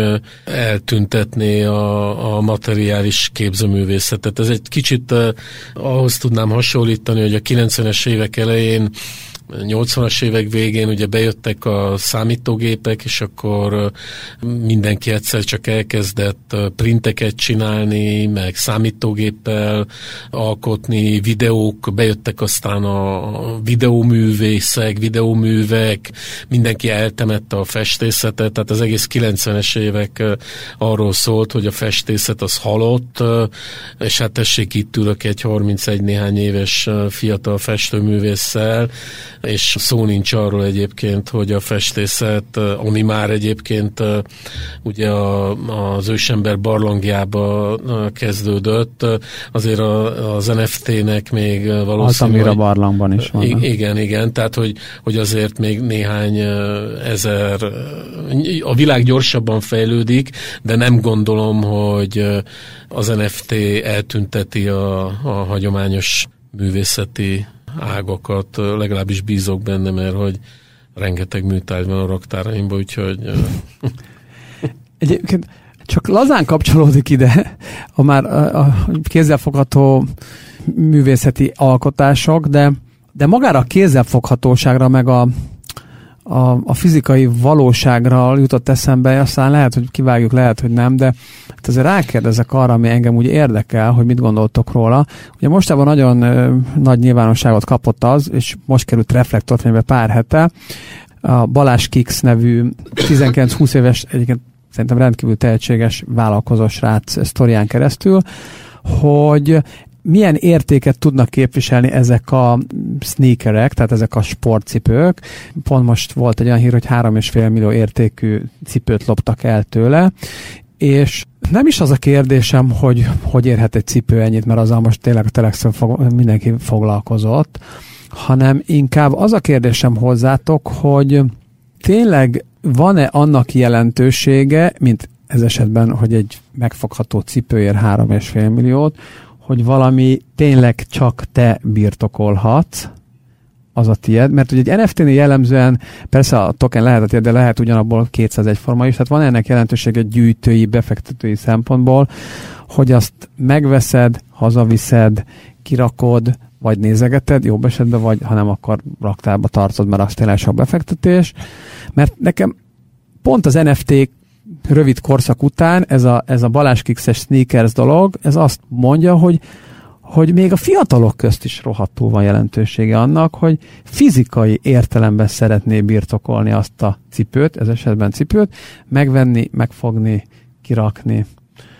Hogy ez, ez számotokra inkább egy, egy pozitív üzenet, és visszaigazolja azt, amiről beszéltetek, vagy ez, vagy ez, vagy ez egy mellékhajtás annak, hogy sok a pénz a világban, és lám-lám még viszonylag ritkaság számba menő, de azért itt több száz, több ezres darab számokról beszélünk. Cipőkér is az emberek ebbe a irgalmatlan pénzbőségbe hajlandók 3,5-4 milliókat Magyarországon, de egyébként nemzetközi szinten akár ennek a sokszorosát kiadni egy-egy tárgyért. Tehát, mint tárgyak. Nagyon szimpatikus nekem ez a fiú, ez a Balázs. Ugye láttam a tévébe is, hogy ügyesen volt ebbe a cápák, cápák között, közben, igen. Nagyon ügyesen látható. Tehát a, a, aki egy kicsit is mozog a bizniszbe, az az első pillanattól kezdve látta, hogy egyáltalán nem akar semmilyen befektetőt szerezni a srác, csak mondjuk százezres vagy akár milliós nézettséget, amivel Igen, zseniális tud, tudja pörgetni a biznisz, tehát hogy nagyon tisztelem, és szerintem nagyon sokat tudnék tanulni tőle, úgyhogy én szívesen meg is ismerkednék vele amúgy. Ez csak a, a cipők és táskák és órák és egyéb ilyen használati tárgyak között az utóbbi években lett ebből ilyen divat, meg ilyen árak. A képzőművészetben azért ez már egy régi, akár 150 éves múltra visszatekintő dolog, hogy az egyediség és a szépség az összekapcsolva hát bizony nagyon komoly áremelkedést tud produkálni. Az itt lehet meg azt És egyébként, bocs, nem csak a cipők, Igen. hanem akár nagy luxus márkáknál is ugye elkezdődött ez, hogy mondjuk egy Dior táska számát, példányszámát vagy korlátozzák, és aztán ez kvázi jó befektetésként is tud működni, vagy mondjuk egy Rolex óra, ami régen azért egyáltalán nem ilyen volt, tehát azért, hogyha te venni akartál 15 évvel ezelőtt egy Rolex órát, akkor viszonylag könnyen megtehetted, ma viszont egy egész más más üzletpolitikát folytatnak már ezek a cégek is. Ugye növekszik a, a föld lakosságának a száma, ezáltal növekszik a, az érdeklődők és a vásárlók száma is, és, és ha ügyesen és professzionálisan csinálják, akkor a másodlagos piacot is tudják birtokolni, meg felügyelni ezek a cégek. Tehát, hogy azért ez nagyon jó ki van találva, és nyilván ügyes fiatalok meg is tudják ezt logon, és tudnak vele jó pénzeket keresni. I- igen, egyébként erről csináltunk a jó napricsi kollégámmal egy beszélgetést, aminek azt a címet adtuk, hogy a mesterségesen generált ritkaságok piaca, és itt azért tényleg azért szerintem azért elválik a képzőművészet, a mesterségesen előállítható ritkaságoktól. Bár hozzáteszem, és ez teljesen szubjektív megélés, azért azokat a cipőket, most, hogy ö, múltkor megnézegettem csak a Simán Nike boltba, bizonyos szempontból én azért azt tudom iparművészeti remeknek tekinteni egyiket, Persze. másikat. Tehát, hogy most volt egy olyan megélésem, hogy a, a kisebbik fiam miatt elmentünk a Nike boltba, és ott ki vannak ejtve, ez nem, nem ilyen árucipők, de hogy 60-70 és egyébként azok tényleg szépek. Hát igen. Tehát, hogy abba is azért azt mondhatjuk, hogy ott van mögött egy iparművészeti, vagy lehet hogy egy nem. iparművészeti koncepció, nem?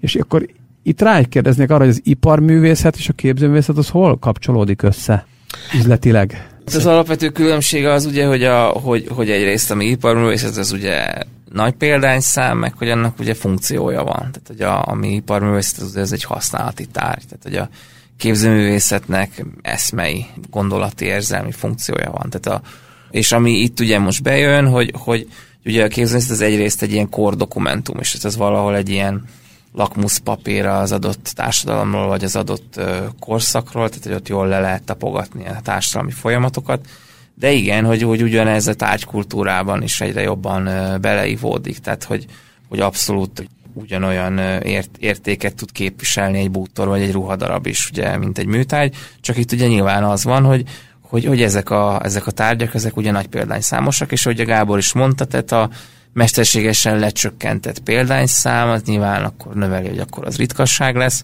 A műtárgyból ugye várholón kívül jó esetben ugye egy, egy van. ugye, vagy ha nem edícióról beszélünk, tehát hogy a műtárgy az azért tud annyira, főleg, hogyha ugye ez egy kézzel alkotott valami, tehát hogy ugye abban a pillanatban az a, az a művész, aki ezt létrehozta, ugye ott, ott valami olyan állapotban volt, amit utána nehezen reprodukál ugyanúgy, tehát hogy, hogy abban van egyfajta ilyen pillanatnyiság, ami miatt ugye a műtárgyat még mindig magasabbra értékeljük, meg ugye ebben benne van az adott illető embernek az élete, ugye a, az áldozata, amit hoz, tehát hogy nyilván egy tervezőnek is, aki ezt a cipőt tervezi, neki is ugyanúgy megvan az, hogy most épp mind keresztül, milyen származású, vagy szexuális identitású, vagy, vagy stb. stb. De hogy a nap végén az, az van, van ebben egy ilyen, egy ilyen elidegenítés, tehát hogy abban a Nike cipőbe, ha nem Kanye West tervezte, akkor, akkor ritkán tesszük fel a kérdést, hogy ki itt a tervező. Tehát, hogy ez egy, ez egy ilyen szinten egy ilyen igazságtalanság talán a, a design, és hát hiába írjuk oda, tehát nagyon-nagyon ritkán válik érdekessé az, hogy ritkán jön össze az, hogy egy adott formatervező az tud olyan szintű személyiségként is, mint emberi sztoriként érdekes lenni, mint a művészettől nem tudjuk elidegeníteni a művészt magát. Ezektől az ipari folyamatoktól, ugye azáltal, hogy ezt egy gyártósot gyártja, valahogy úgy kivonódik belőle ez a, tehát hogy olyan közvetetté válik a kapcsolata a birtokos és a, a készítő között. Eleve az iparművészet kifejezés retrográd. Tehát, hogy ezt nem használják már Ugye a, az Iparművészeti Egyetem is már Moholi Művészeti Egyetem. Tehát az iparművészet kifejezés, azt hiszem, hogy ez meghaladott. Hát design. Igen. Inkább design, és egyébként mondjuk ezeknél, a, különösen a cipőknél, ugye nem a tervezők neve, hanem inkább olyan divatmárkák brendjei tűnnek föl, akiknek előtte eszükbe sem jutott volna mondjuk sportcipővel foglalkozni. Tehát, hogy valamilyen módon meg kell alapozni az értékét, meg azokat a adott esetben teljesen szürreális árakat, amiket már elkérnek egy, egy ilyen cipőért. De egyébként most a, a dizájnnal kapcsolatban hát rengeteg olyan butordarab van, amikről tudjuk, hogy kik a, a tervezői. Persze. Tehát, hogy azért ez is egy ilyen sokkal komplexebb világ, és ráadásul a képzőművészet bizonyos fajtáiban azért a design is tetten érhető, és attól még azért az igencsak képzőművészet marad. Tehát ez, ez egy nagyon bonyolult kérdés, mint ahogy most a textilművészet, ugye a 60-as, 70-es évek textilművészete van a nemzetközi fókuszba, Épp a Tétmodernben is egy lengyel textilművésznőnek van egy giga kiállítása, és hogy, hogy mondjuk a mi generációnkból te talán tudod, hogyha így a képzőművészettel valamilyen szinten foglalkoztál, hogy azért így a, a 90-es évektől egyfajta ilyen szitokszó volt egyébként a, a textilművészet, mivel a 80-as években elég rossz irányt vett. Ez a, ez a megkülönböztetés az iparművészet és a képzőművészet között nagyon határozott volt, és aztán hát ez, hogy mondjam, nem hiszem, hogy belefér a műsor kereteiben. Pedig én azt hiszem, hogy Keserű Ilonának is egy, egy, a Metropolitan Múzeum New Yorkban egy, egy textil, textil, textil művét vette meg. Igen, de nyilván a Keserű Ilona nagyon megsértődne, hogyha mondjuk őt ezért leiparművészeznék. De ráadásul ennek a generációnak azért, vagy az idősebb generációnak van jóval mélyebb nyomokat hagyott egyébként ez az iparművészet, képzőművészet megkülönböztetés. Ma szerintem ez már egészen más dimenzióban van, de sokkal szabadabb az egész művészeti tendenciák, sokkal szabadabbak. Világos Kénye Vesznél, mikor jártunk, ott eszembe jutott még egy dolog, és ezt behozom, a, a Weiler Péteres beszélgetésnél mondta nekem azt a mondatot, hogy a megpróbálom felidézni, a mai világ kreditje a like. És ugye innen vezettük le azt, hogy tulajdonképpen aki a like alatt igazából a nagyon a hiperismertséget értettük, és ugye itt jött be az a kép, és pont ez nyithatott teret ennek az egész NFT mozgalomnak részben, hogy ezek a rendkívül ismert emberek, tök mindegy, hogy egyébként mivel foglalkozik, innentől fogva hát ilyen bérbedolgozóknak csináltathat, a, verset irathat, csináltathat bármilyen műalkotást, és majd ő el fogja adni Kénye West márkanév alatt. Tehát, és akkor azt boncolgattuk, hogy jó irányba megy a világ, hogy először építesz bármivel magadnak ismertséget, hiszen a like tesz téged kredibilissé, és utána el tudsz adni kis tudással bármit. De ez nem most kezdődött, tehát a, én, én, én el tudom képzelni azért, hogy a Kanye West nem ült le, aztán tervezett meg egy Nike cipőt, szinte biztos, de mondjuk ez, ez a folyamat a divatban már rég elkezdődött, hogy nem tudom, Paloma Picasso, a Picasso-nak a lánya kiadott egy parfümöt, lehet, hogy nem tudta megkülönböztetni alapvetően a citromillatot a, a, Igen. a lime illattól, de a nevével, tehát a, a brandek használata azért már jóval korábban elkezdődött. Ez, e, ebbe szerintem semmi új nincs a nap alatt. Világos, de arra akartam kifuttatni, hogy viszont mondjuk vissza Marcira, aki viszont pont egy ellentétes utat jár be, és általában a képzőművészek ezért ellentétes utat járnak be, tehát először valóban elkezdenek alkotni, csinálni Igen. olyan alkotásokat, ami legelőször is neki tetszik, Igen. és aztán remélhetőleg, hogy korábban bemutattuk, ez egyre több embernek tetszik, de nyilván egy ponton azért nálad is bejön az, hogy erre ez nem baj, ha meg van turbózva, boostolva, uh-huh némi lájka, Igen. ismertséggel. És itt e, mi a helyes arány, illetve te hogy gondolkozol erről a saját életedben, hogy te hol vagy jelen, Instagramon aktív vagy, de hogy úgy általában erről mit gondolsz? Én Instagramon aktív vagyok, hát ez, ez, ez abszolút ö, szerintem fontos, tehát le, lehet ennélkül is, de így egyszerűbb szerintem terjedni. Sőt, most ez a legújabb művész generáció már, már úgy van vele, hogy Instagramon keresztül fel tud építeni karriert. Tehát, hogy a gyűjtők megtalálják Instán, és ráírnak, és akkor ott ugye interakciók zajlanak. Tehát, hogy az Instagram egy olyan, olyan platform, ahol tényleg a, a művészeti társadalom ott, ott, ott nagyjából szinte mindenki ott van. Nem, nem mindenki, de hogy nagy, nagy részben azért ez egy, ez egy, ez egy bevett fórum a kortás művészetnek tehát ott, ott, ott szerintem jó jelen lenni, és nyilván a like az egy, az egy mutatója annak, hogy mi az, ami, ami, ami ugye tetszést vált ki, de egyébként ebbe, ebbe ez, en, ez is szintén egy kétélű dolog, szóval van, hogy valamit már azért lájkozni, mert nagyon sokan belájkolt. Tehát de sokszor van az, hogy a lájkok is el tudnak úgy szaladni, hogy hogy alkalmasint nem mindegy, hogy kitől jön az a like, meg hát ugye az, az Instagramot is lehet manipulálni, tehát ott is tudsz. Úristen, ez a másik, minden héten kapok ilyen ajánlatokat, hogy ennyi meg annyi euróért még tízezer követőt kapok, és garantált 2000 lájkot a, a a posztjaimra, tehát hogy ezt is nehezen tudja az ember eldönteni, hogy az csak ott egy szám, érted? Tehát, hogy, de fontos, tehát hatása van, azt tuti. Tehát ha valaki azt látod, hogy tízezren követik, és kétezren lájkolnak, azon elgondolkozol, hogy itt mi is folyik, mint ha valakit százan követnek, és tíz lájk van rajta. Tehát ez óhatatlanul meg megvan. Igen. Nagyon vészes ló volt megint a tekinteted, Gábor, amikor az csak az Instagramon be, befutni próbáló művészekről beszéltünk. Nem igaz, nem Erről igaz. is van egy sommás véleményed? Szerintem szuper az Instagram, és azok a művészek, akik fiatalon el tudják indítani a karrierjüket, ez elképesztő, fantasztikus segítség. Én abban nem hiszek, hogy hosszú távon közösségi médiába karriert lehet építeni. Azt hiszem, vagy azt elhiszem, hogy pénzt lehet keresni de művészeti karriert szerintem még nem lehet tisztán virtuálisan fölépíteni.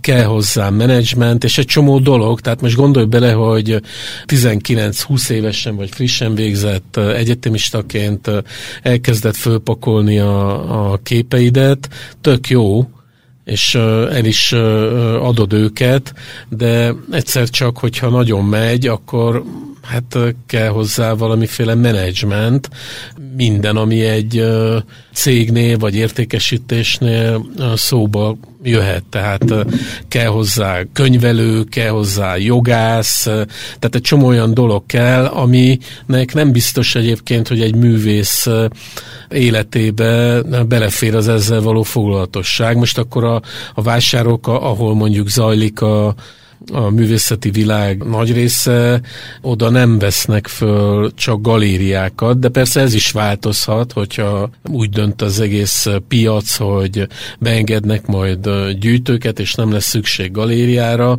hát akkor nem tudom, szögre, szögre akasztom a kabátomat, és elmegyek nyugdíjba. Tehát, hogy már kérdezték tőlem, hogy, hogy nem rettegek-e attól, hogy ezek a, a tendenciák miatt nem lesz szükség galériákra. Szerintem még nincs okom rettegni. De amúgy meg a, a hasznát én abszolút látom, tehát hogy, hogy adott esetben nyilván nem tudja fölvenni a, a művészeti piac az összes művészt, hogy foglalkozzon vele, és ez egy nagyon jó lehetőség, hogy magát ismerté tegye valaki, sőt, akár el is, vagy értékesíteni is tudjon, szóval nekem ezzel semmilyen problémám nincs. Most kivételesen a szemvillonásaim szerintem nem ennek szóltak. A beszélgetés vége fele, vagy tulajdonképpen lezárásaként mindkettőtöktől azt szeretném megkérdezni, hogy mit javasoltok azoknak a hallgatóknak, akik igazándiból eddig mondjuk nem látogattak galériákat, nem foglalkoztak intenzívebben a képzőművészettel, a kortás művészettel. Miért érdemes szerintetek ezzel foglalkozni? Most gondoljunk akár fiatalokra is. Nagyon sok fiatal is hallgatja a műsort. A fiatal akár, akár tizenéveseket is érthettek. Először is a vizuális oktatás az rettenetes szinten van Magyarországon sajnos. Tehát ez egy nagyon elmaradott, különösen azokhoz az országokhoz képest, ahova szeretnénk tartozni. Szóval ebbe, ebbe nagyon sok bepótolni való van. Hát a, most hát én közhelyeket tudok mondani, hogy a kultúra része egyébként a képzőművészet. Sajnos Magyarországon nagyon mostomán kezelt a kultúrának ez az ága. Ezt is sok helyen elmondtam már, hogy az irodalom, a zene, a színház ezerszer jobb helyzetben van, mint a képzőművészet. Gyakorlatilag a magyar múzeumok 90%-a ékoppon van tartva, folyamatosan megvonják a, a működéshez engedhetetlenül szükséges forrásokat. Budapesten is, hát vidéken meg egyszerűen rémisztő a, a helyzet.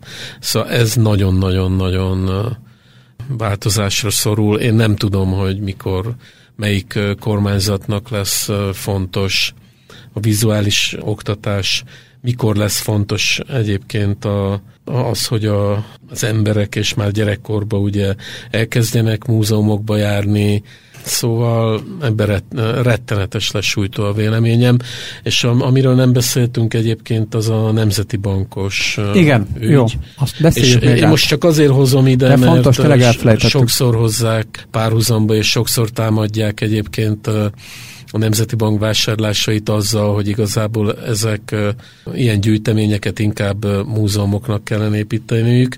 Ezzel egyébként alapvetően egyetértek, de Egyáltalán nem ritkák a vállalati gyűjtemények, és valószínű, hogy nem a, Magyar Nemzeti Bank az egyetlen nemzeti bank a világon, amelyik kortás műtárgyakat gyűjt és vásárol, és ugye amikor ők elkezdték ezt 2020-ban a Covid első hullámánál, akkor ez akkora inekciót jelentett a, az egész piac számára, mind művészek, mind galériák számára, ami elképesztő, és ráadásul ennek az utóhatásainak köszönhetően, persze ez egy sokkal bonyolultabb és összetettebb dolog, hogy miért fejlődött mondjuk az utóbbi három-négy évben rohamosan a, magyar kortás piac.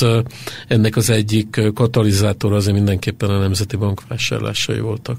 Ezt alá tudom támasztani. Szerintem ezt nagyon praktikusan tudja az ember saját élményemben bárki végig gondolni, hogy, hogy mit tudom én, egy szép szombati nap van, süt a nap, nem dolgozunk, hogy mit lehet csinálni. Mit lehet csinálni? Az ember el tud menni nem tudom, sétálni a parkba, vagy fagyizni, vagy állatkert, vagy nem tudom, van a dolog. De hogy az emberek döntő többsége azért eszébe jut, hogy szívesen elmennék egy kiállítást megnézni. Tehát, hogy azért alapvetően ez egy, ez egy baromi jó szabadidős program, hogy az ember elmegy, és ugyan, ugyanakkor, hogy vannak ugye a múzeumok, amiről beszéltem, hogy mindenki tud, ott vannak a galériák is. Tehát a galériák kvázi, az ember tud galéria túrát tartani. Ugye vannak szervezeten túrák, de ugye, ugye vannak ha az ember úgy, úgy, úgy kigyűjti, egy szépen fel lehet építeni egy ilyen ö, sétáló ösvényt, ahol az ember is szépen végig tud menni galériáról galériára, és ez egy nagyon jó délutáni program, az ember művészetet lát, tehát hogy hogy elmegy valahova, ahol van egyfajta kíváncsiság, hogy na itt most mi lesz. Tehát, hogy akár elolvas egy ajánlót, vagy, vagy megnézi a neten, hogy ugye ott mi van, ott mindig van egy darab kép, de az ember belép egy galéria térbe, hogy jó eséllyel ott, ott van egy, egy, egy, egy anyag, tehát egy kollekció, ami, ami ahol abszolút látható olyat, ami, ami maradandó élmény.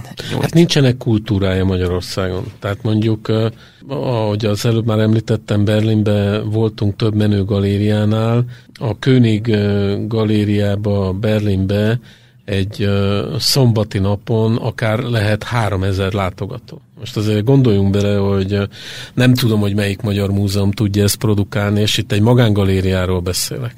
Tehát, hogy annyira nincs kultúrája a, nem csak a, a múzeumba a látogatásnak, a galériába meg egyszer rettegnek bemenni az emberek, azt hiszik, hogy ott nem tudom, csupa olyan ember ül, akik félelmetesek, szóval, tehát hogy van egy ilyen rossz előérzet, egy ilyen paranoia ezzel az egész kortás művészettel kapcsolatban, amiről természetesen az a vizuális oktatás tehet, amelyik hát egy ilyen krikszkraksznak állítja be adott esetben a kortás, érthetetlen krikszkraksznak állítja be a kortás képzőművészetet. De hogyha így csinálnál egyébként egy kutatást a, a Concordba a kollégáid között, nagyon meg, úgy, hogy azért itt egy elég intellektuális magasan képzett közeg van, Szerintem nem érné el az 50%-ot egyébként azoknak a száma, akik mondjuk rendszeresen járnak kortás galériákba. Biztos, hogy nem.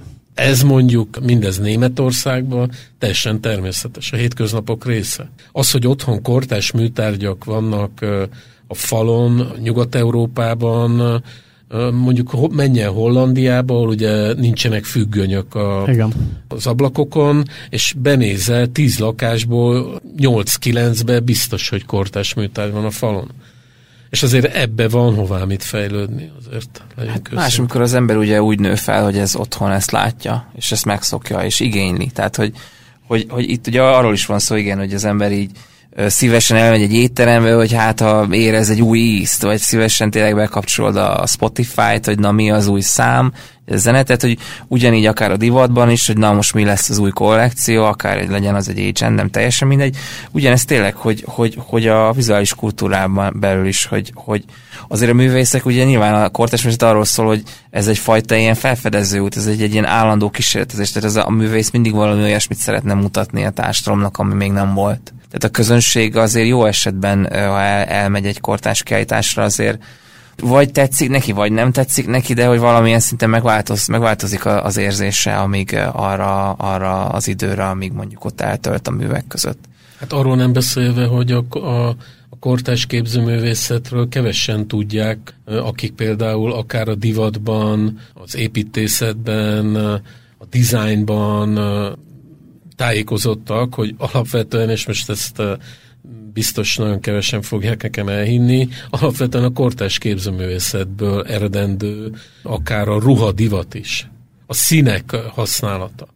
Tehát, hogy, hogy annyira alap fontosságú a kortás képzőművészetben való jártasság, hogy egyszerűen hihetetlen, és aki ebben nem jártas, az bizony egy valamiféle kulturális elmaradásban van sajnos, és azért ez Magyarországon hát elég általános. Hát igen, de hogy ezt nem lehet az embereknek az órára varni, nem, mert, hogy, mert ez tényleg, ez, ez módszert, és nagyjából Nyilván ugye itt az, ami, amit azért több múzeum csinál, hogy van múzeumpedagógia, tehát hogy általános iskolás gyerekeket elvisznek ugye a kiállításokra, és ott a gyerekek rajzolnak, festenek, ez, ez egyszerűen időt töltenek a múzeumban, de megszokják azt, hogy hogy ez nem egy félelmetes hely, hanem ez egy emberközeli hely, ahol csak úgy simán be lehet menni, és ott lehet bármit látni. Tehát, hogy hogy az, az ehhez múzeumok is kellenének. Ez múzeumok is kellenek, persze, igen, lehetne sokkal több És is. akkor ugye itt lehetne egy új téma, a Liget, az új Nemzeti Galéria, égető hiánya. Azért imádom ezeket a podcast beszélgetéseket, pontosabban azokat a podcast beszélgetéseket imádom a legjobban, ami után, amikor abba hagyjuk, úgy érzem, hogy, hogy egyrészt lehetne még folytatni, de hogy úgy érzem, hogy ezt visszatérően folytatni is kell, és most kifejezetten azt érzem, hogy ezt folytatni kell, és folytatni is fogjuk, ez teljesen egyértelmű számomra. Úgyhogy viszont addig is Gábor, Márton, nagyon szépen köszönöm, hogy itt voltatok. Köszönjük mi is. Köszönjük szépen. És hát sok sikert kívánok mindkettőtöknek. És a hallgatóinknak pedig akkor annyit mondanék, hogy ha tetszett ez a podcast, akkor kérjük iratkozz fel Concord Podcast nevű YouTube, Spotify, Apple vagy Google Podcast csatornánkra, és írásainkat pedig olvassátok a concordblog.hu-n.